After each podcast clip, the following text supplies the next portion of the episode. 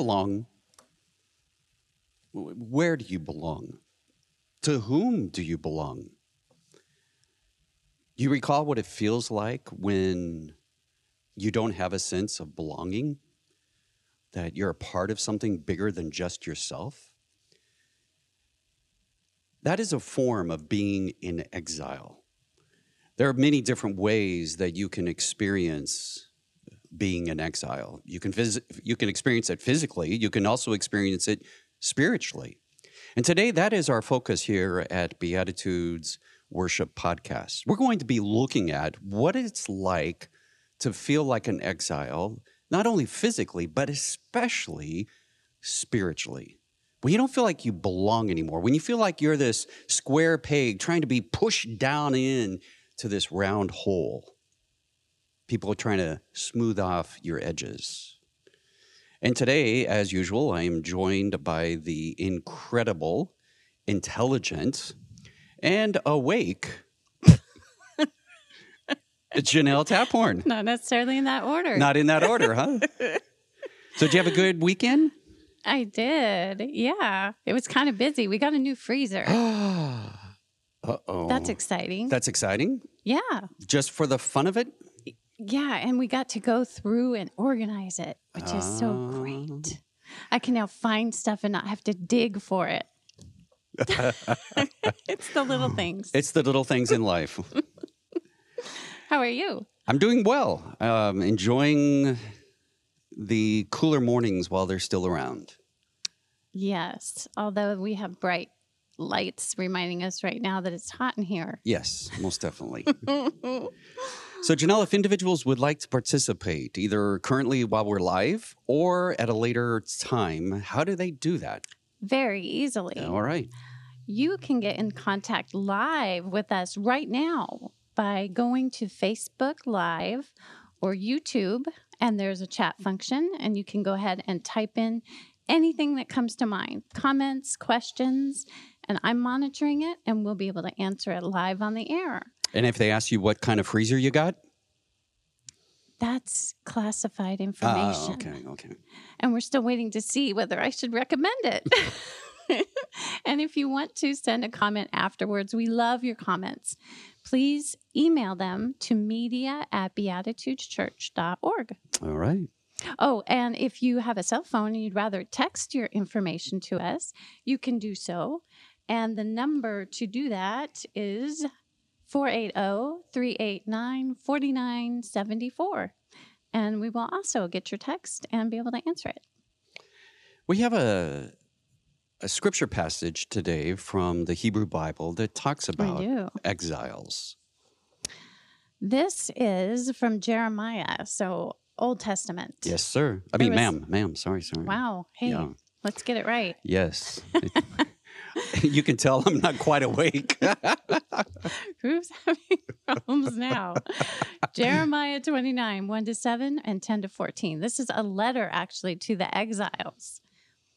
This is the text of the letter that the prophet Jeremiah sent from Jerusalem to the surviving elders among the exiles and to the priests, the prophets, and all the other people Nebuchadnezzar had carried into exile from Jerusalem to Babylon.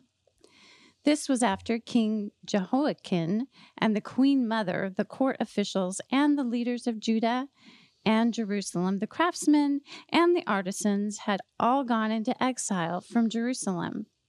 He entrusted the letter to Elisha, son of Shaphan, and to Gemariah, son of Hilkiah, whom Zedekiah, king of Judah, sent to King Nebuchadnezzar in Babylon. And it said, this is what the Lord Almighty, the God of Israel, says to all those I carried into exile from Jerusalem to Babylon Build houses and settle down, plant gardens and eat what they produce. Marry and have sons and daughters, find wives for your sons, and give your daughters in marriage, so that they too may have sons and daughters. Increase in number there, and do not decrease.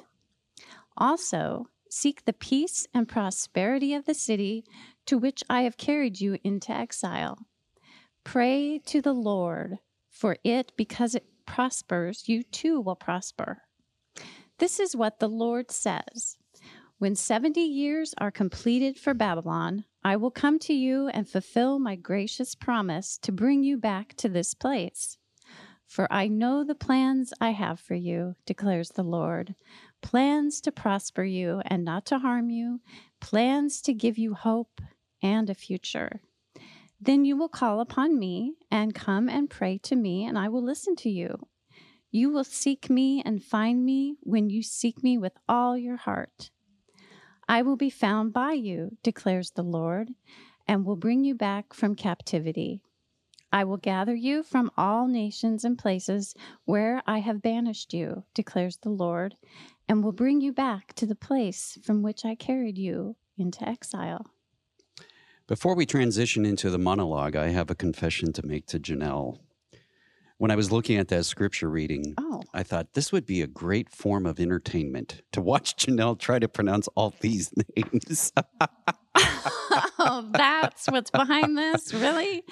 I did my best. yeah, Are you, did. kidding? Actually, you did phenomenally. I mean, that was- Nebuchadnezzar was, the big one. Was that the big one? Yeah, but the I don't know the stuff chiffon. Yeah, that's you know it's probably one of the most unsettling times um, for me during church. Sometimes is is watching people try to pronounce the names, Tri- tripping over it. and you did extremely well. Thank you. So now we're going to transition into our monologue.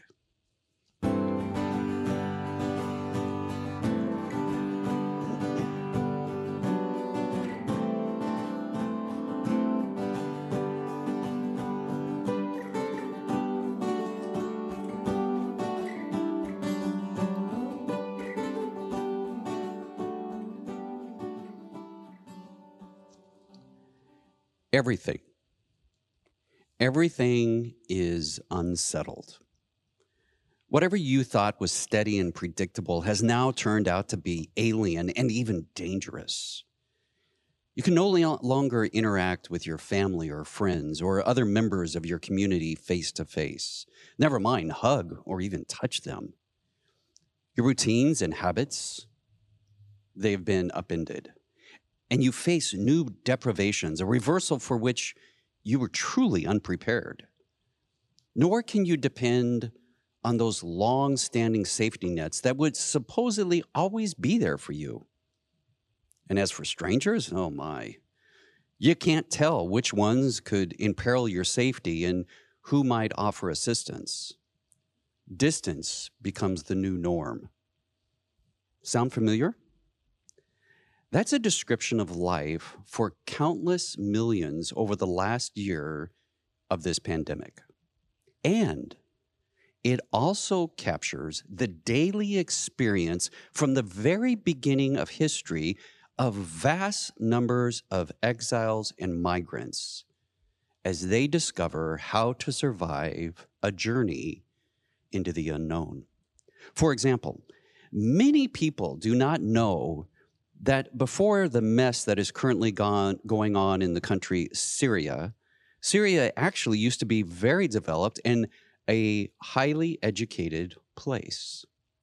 In fact, Syria was proudly among the countries with a strong or accessible higher education system.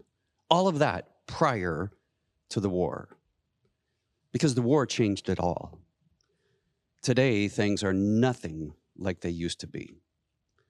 Among the refugees who fled Syria, there are between 1,500 to 2,000 professors who are now exiles, who are now looking to establish a new career in one of the neighboring countries, not being able to neither go back home nor offer free, unbiased education. Now, not near, nearly to the same degree, we too can find ourselves in unfamiliar physical circumstances that at times leave us feeling like exiles. Things seem strange, unfamiliar. Uncertainty lies ahead, and we move cautiously forward with a sense of fear and dread. Another form of exile can be spiritual or even religious.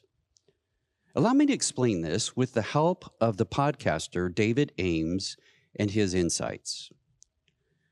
Before the process of becoming a spiritual exile begins, one is secure in one's faith. The answer is provided by the faith community and the sacred text or text provide comfort and they, they just feel true. Sure, there may be nagging questions, one or two of them, but ultimately that, that's for the theologians debating up in their white towers. There may be some questions that are best left unasked and masked. Flat out denial is not out of the question, even. Be, why? Because life comes at you fast. At this point, something, in fact, anything can happen that makes you take a second look at some of your assumptions, your beliefs. Some deeply held doctrines might be invalidated. Something inside just doesn't quite feel right. The pat answers, now they sound pat. There has been a blip in the matrix. For some, the pre- precipitating events can be tragic the loss of a loved one, or hurt caused by others, even the spiritual community or a church. For others, it is the slow, relentless, grinding creep of doubt. But something causes you to start reevaluating your beliefs. For some, the deep need for truth that led them to religion is the exact need that leads to doubt. At this point in the journey, the impetus may be to double down. One might redouble their efforts to pray more, read scriptures more, rededicate oneself to, to God or pursuing service to others with more fervor and dedication. Or one may simply give up and walk away from it all.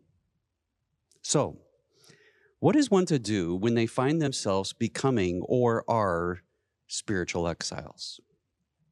Well, we have help. 600 years ago, before Jesus was born, there was a man who knew something about being in exile, both physically and spiritually, and what to do about it. His name? Jeremiah. He lived in a time of wrenching social change, not, unlike, not unlike ours. When his nation was destroyed, when its leaders were swept away into exile beyond the Jordan River to a place called Babylon. Jeremiah inside felt keenly the pain of that exile, though he himself remained in Judah. He did not like what had happened. More than once, he tried to ignore it. He even sought to, to run away from God, but God would not leave him alone. And he discovered the truth of which the poet Browning wrote when the fight begins within oneself, one's worth something. And so, out of that struggle, this painfully sensitive man came to some astonishing discoveries. And in the event, wrote to the despairing exiles across the river in Babylon. He wrote of his discovery to the exiles on the other side of the river, and this is what he said First, don't fight circumstances, use them. Or to repeat his precise words, build houses, live in them, plant vineyards, tend them, take wives, have children. In other words, live there on the other side of the river and be at home, even if you're not at home. For those of you experiencing spiritual exile, I'd like you to hear those words once again. Don't fight where you are. Instead, accept. And with your acceptance, act. Be proactive. Proactive by taking steps such as one, make a list. Make a list of all things that are causing you to spiritually doubt. Number two, think about each item on that list and decide if that doubt has any validity. Number three, reverse the old believer's advice, which is to doubt your doubts, and instead flip it around and listen to or embrace your doubts. Number four, let your curiosity guide you. Investigate the things that you have been afraid or unwilling to consider. Read, explore. Number five, take an inventory of your religious beliefs and determine which of these will continue to resonate and which of these you need to let go. And finally, number six, don't go it alone. Find a spiritual community that will listen to your questions, that will hear your doubts. And in return, they will share with you their journey. And by doing so, you will realize that while you may be spiritually in exile, you are not alone. And that takes us to the second insight that Jeremiah shared with those in Babylon. He said to them, You're not alone. God is with you, perhaps even in a way that is new and powerful. These words by Jeremiah when we read them thousands of years later, we miss how revolutionary they truly were. He was introducing a new way of understanding and experiencing God. Jeremiah says to them, what, what, do you mean you have no nation to love, no temple in which to pray, no God to worship? Pure nonsense you can live on the other side of the river quite as well as you did on this side of the river. And in fact, it's time you did so. Why? Because Jeremiah had discovered the human heart and that love of nation is not attachment to real estate, but to an ideal. He discovered that you can, you can as well pray there in your heart as you used to back in the temple, and that God is no prisoner to geography. Again, this was a revolutionary change, a way of understanding God. From that moment on, God would no longer be confined geographically or only be experienced through priestly rituals. And it was this disclosure, this sharing by Jeremiah, that actually brought about two marvelous Hebrew inventions that came about while they were in exile. They invented the synagogue, forerunner of the Christian church, as a place of prayer and study in every village. And they created a simple prayer called the Kaddish, which is to be spoken whenever one worships, and which, in paraphrase, simply says, I trust you, O God, whatever my lot may be. And so today, the same can be true for those of you experiencing a time of spiritual exile. There can be hope something revolutionary can happen to you. Perhaps it's a new way of understanding the Bible, God, humanity, or even yourself. A way that enhances the quality of your life. A way that results in you feeling more love, concern, and compassion for yourself and in turn for others. I encourage you. I encourage you to begin this journey of finding a new spiritual place within yourself where you can eventually find a sense of peace and wholeness. And then, perhaps in time, you will find a new spiritual community to call home.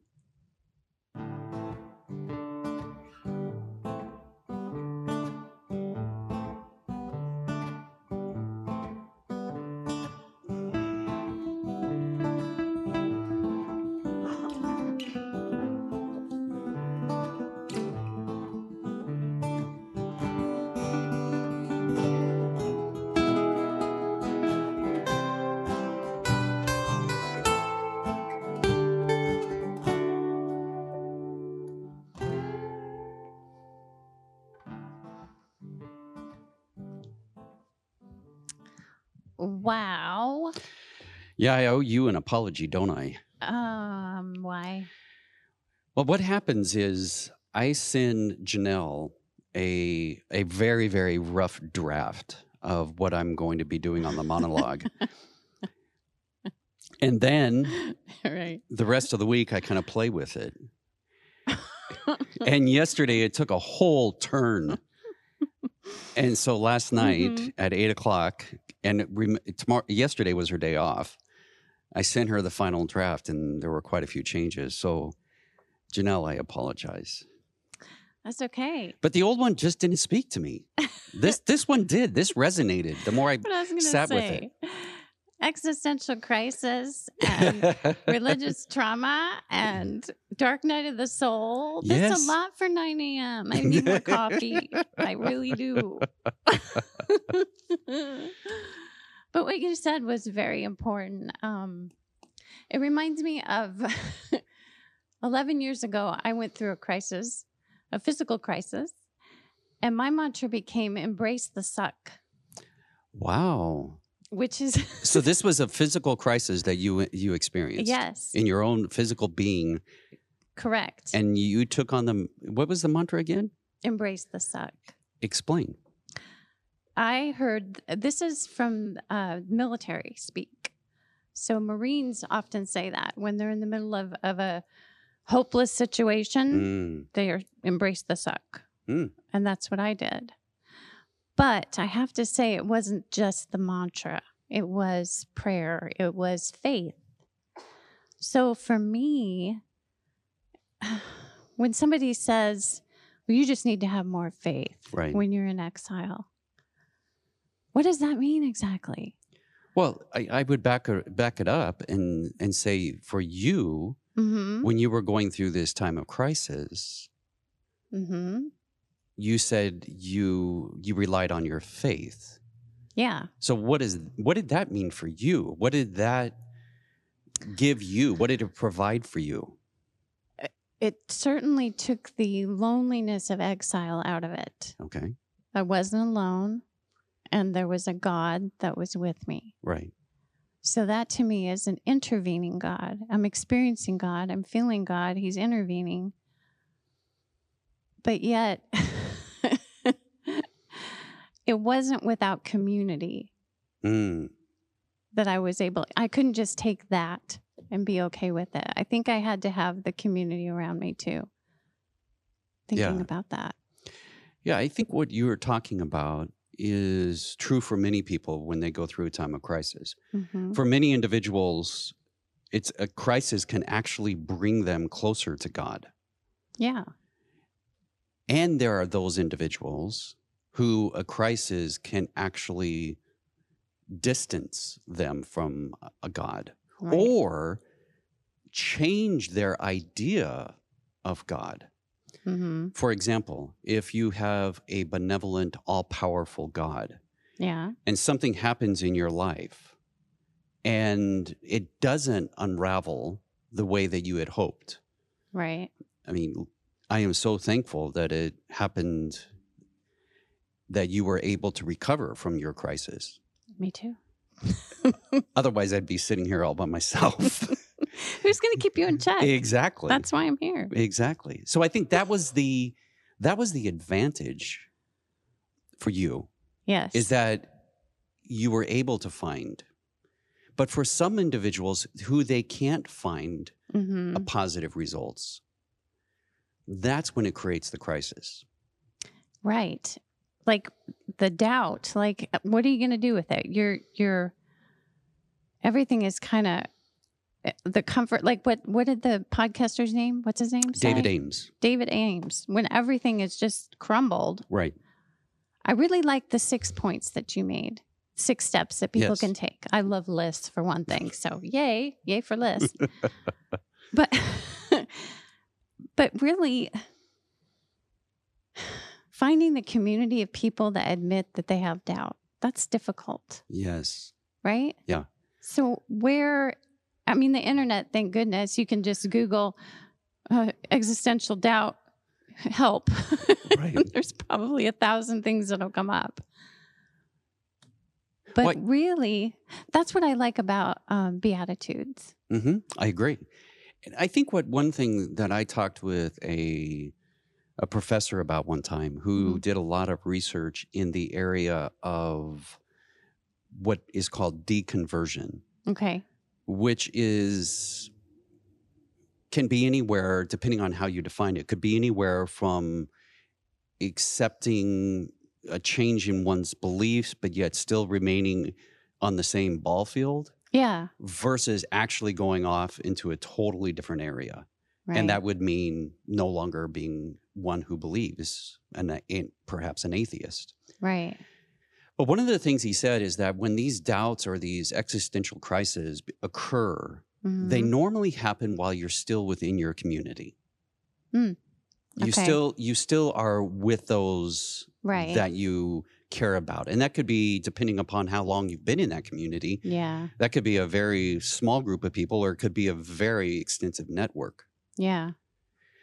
What happens though is that as they have these doubts, they some of them will actually try to and perhaps some of you may have experienced this in your own life is you'll maybe in a at, at a dinner while you're out with coffee with someone maybe even with one of the pastors you would say Mm. this is my concern. You would wait, raise a question you would raise a, a doubt. It's kind of like taking your your foot and sticking it in the water Yeah. you know your toe and, and testing the temperature and i think a lot of people do that when it comes to these spiritual ques- questions or doubts hmm if they find that the water is too cold that they, they have a cold reception from others Yes. they pull their toe out Right. they're not going to dive in That's a pretty big yeah ask. yeah It's it's heresy in some, some respects. and it changes perceptions hmm Right. And so then at that point, a decision has to be made. You either ignore those doubts, you ignore those questions, you set them aside, Yeah. or you embrace them and embrace the suck. Embrace the suck. yeah. Works every time. it's still working for me. yeah, I, I think um that's that's the hard part is to be okay too with the doubt. To not to not actually get rid of the doubt. yeah. To sit with it and kind of marinate in it and just be okay with Right. having that. I kind of look at it, doubts for me, I kind of look at it as being um, Play Doh. You have a, a can of Play Doh. Okay, what color is it? What color you want it to be? Pink. Pink. Bright neon pink. bright neon pink. Okay, so you have you have red Play-Doh and I want red Play-Doh. and you take it out and you take it out and let's imagine that those are your doubts. Okay. And you take it out and you play with it and you create new shapes and Mm. and new images. But it doesn't really form anything that you're comfortable with. Right. So then you take it and you put it back in the can, Mhm. put the lid back on, and you grab the blue Play-Doh. and set it on the shelf and you let it sit there for a while. yeah. And then later on in life, it may be a day or two, it may be a year or two, Mm-hmm. you come back to it.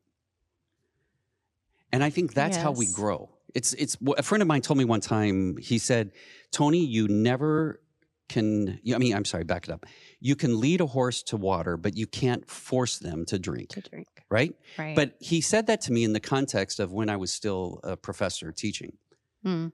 He said, Tony, at times it feels like in your classes, you're taking your students by the nape of the neck and you're drowning them with this new information, yeah. and they're not ready for it. Yeah. Right. And I think that's what where there's this sensitivity when it comes to to being, if you would, a spiritual exile. At depending upon where you're at in life, it depends upon what you're willing to do next. I mean, some of those questions that we talked about, hmm some of them are just too scary. Yeah.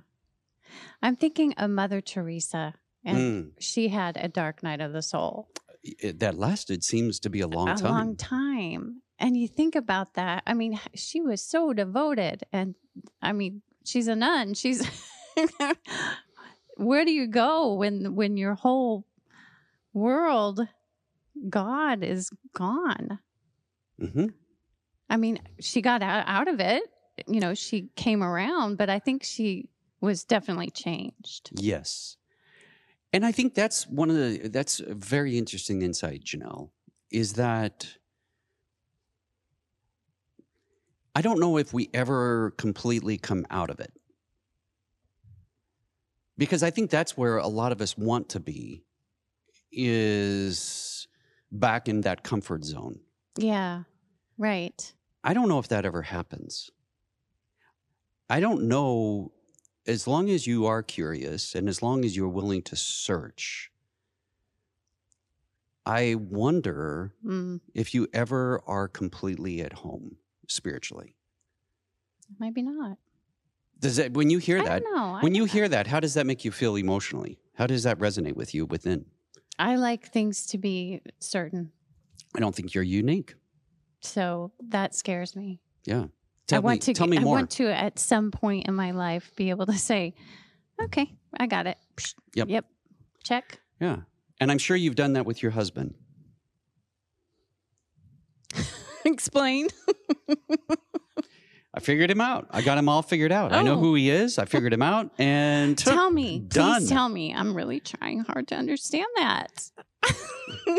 But think about how boring your your relationship would be, not only with your husband, with your children, with everyone, if you Mhm. had them all figured out. And it's like, okay, if I say this, they're going to react this way.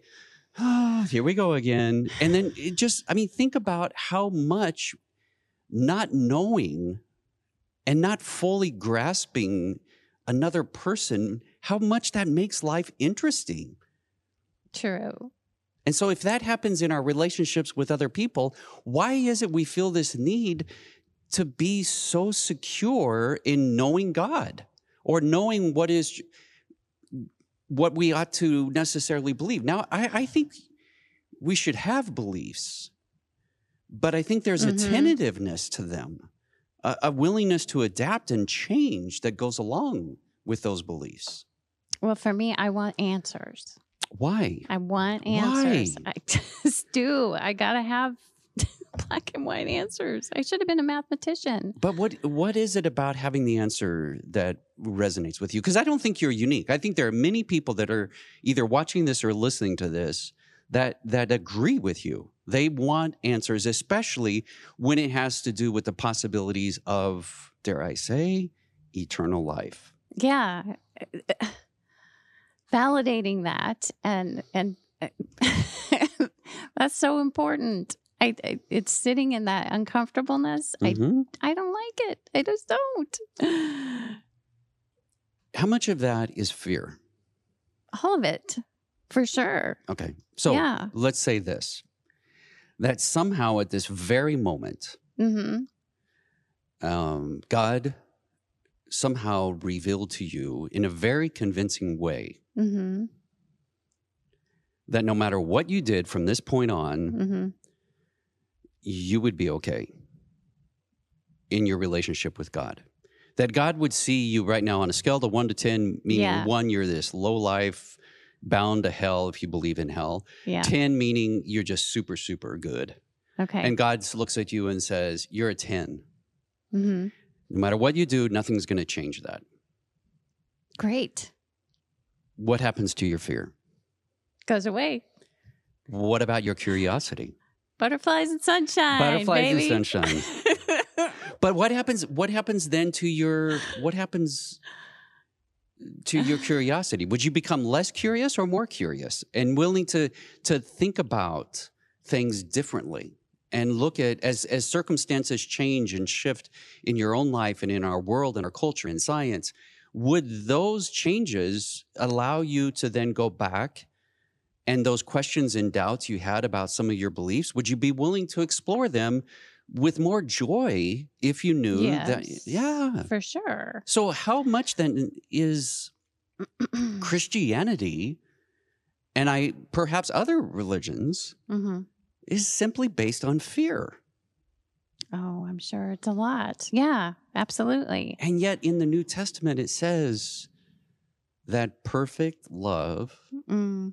casts out fear Bingo. right Yeah. so why is it that these spiritual crises are motivated by fear and we're not willing to address that underlying which is it's kind of like i mean uh, I just want to eh, trusting everybody around me is is on the same page. yeah That's important too, but that's fear based again. well and ultimately it starts with ourselves right i mean we have to be able to trust ourselves um, we have to be able to accept ourselves But And- we want an authority figure about that, well don't we? Well, I think it depends upon. I- mean, physically, we all grow up, right? I mean, the, I think there are some diseases that allow people not to age physically, or they age too quickly, or something Yes. like that. But for the for the vast majority of individuals, they physically will age. Right.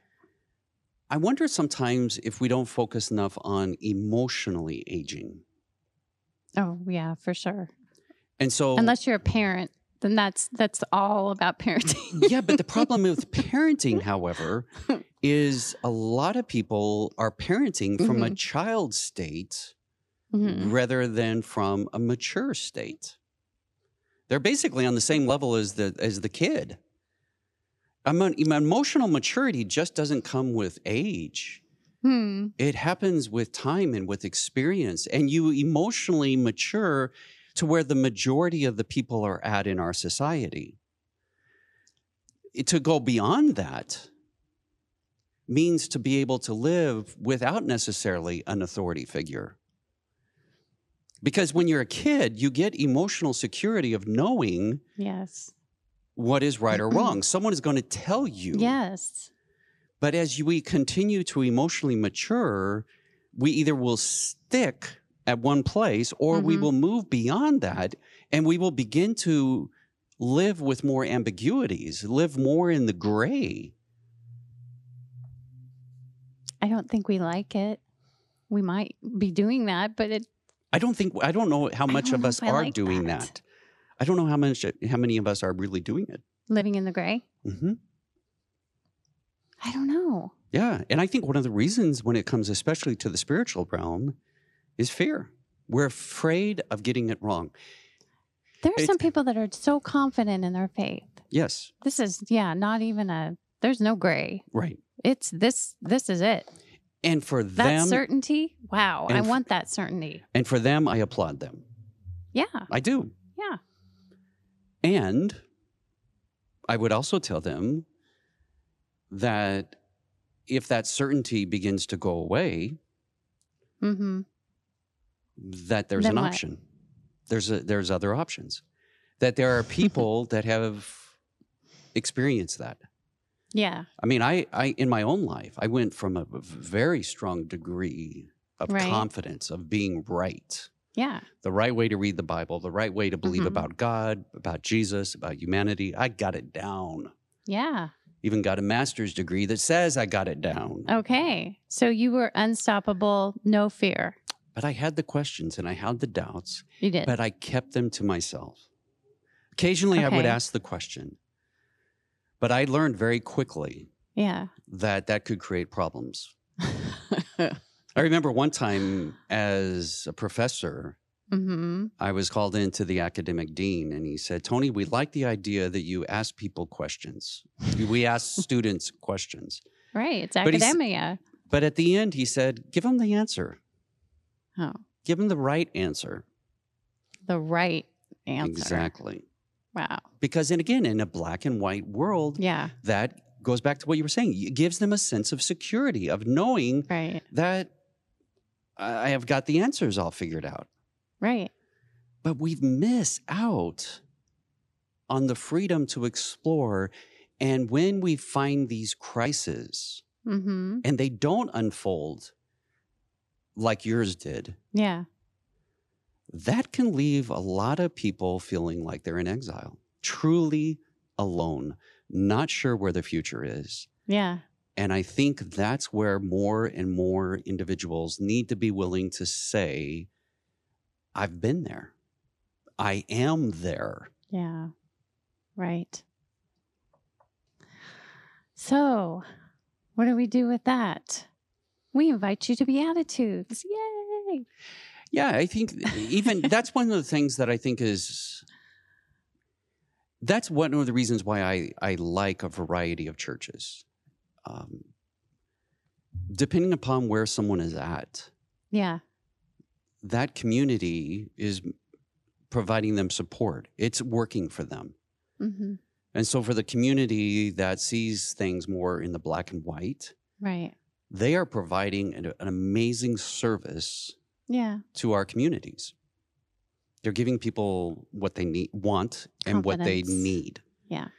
But then there's other communities on on the a large spectrum Yeah. that move have are in a different place Mm-hmm. and allow more of the gray.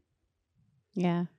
And I think that's what is important to know is that when you are a spiritual exile, Mm-hmm. that you aren't alone. Yes. There are other people that have gone through that. I mean, even just when I think about Jeremiah, Yeah. I mean, for Jeremiah, for him to say, look, God is not confined to a temple. Right. I mean, before when they first entered into the land of Israel, according to the text, Mm-hmm. they had these different places of worship. Yeah. Well, one of the things that that creates is it creates a div- diverse beliefs, Yeah. and in turn, it can begin to separate people politically, and create a sense of of lack of unity. Right. So one of the ways to to go and fix that is to say God must be worshipped here. right in this box. Exactly. And so we'll create this temple, and this is where God will be worshiped. No place else is Mhm. allowed. Yeah. Well, that was ingrained in them Yeah. for hundreds of years. And then when they went to exile, all of a sudden they felt abandoned by God. Right. Jeremiah comes along and says, No, not necessarily. Right. He talks about a new covenant being written in their heart. Yeah. a whole new way of being able to experience God. I mean, that's revolutionary. And for some Right. people, it was heresy. It's like, no, no, no, no, no, no. Right. And, and why? Guess what happened? The majority won, and they went back, and what did they do? They built a temple again, right? Right. Because well, that's how we. yeah, you can't you can't get it out. Right. It's still there. Right. But for some people, that resonated for them, like it did Jeremiah. Yeah. And I think that's what we're trying to say here is that when you're in spiritual exile, I mean, the easy thing to do, and perhaps for some of you, the, the healthy thing to do is to literally walk away. Maybe take a hiatus. yeah. For some, they may come back. For others, they may not. Right. But for those who then are have made that choice to take a break, they can have the opportunity to explore Yeah. And to realize that there are places out there where there are people who are or experiencing to different degrees Yeah. what it's like to be a spiritual exile. That's all I got. What about you? Well, there we go. We just solved existential crisis in what, 45 minutes? That's pretty good. Yeah, I don't know if that we. was certainty. Yeah, Yay. Yeah. yeah, I don't know. I, I well, the one thing I know I am certain of, and that that? is, I am glad that you went through your physical crisis, and that you came out on the other side. Because ultimately, Janelle, as as painful I'm sure as that was, Yes.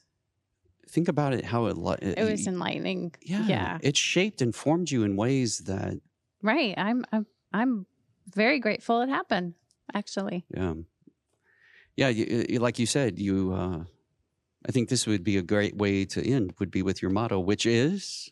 Embrace the suck. Embrace it. Don't let it go.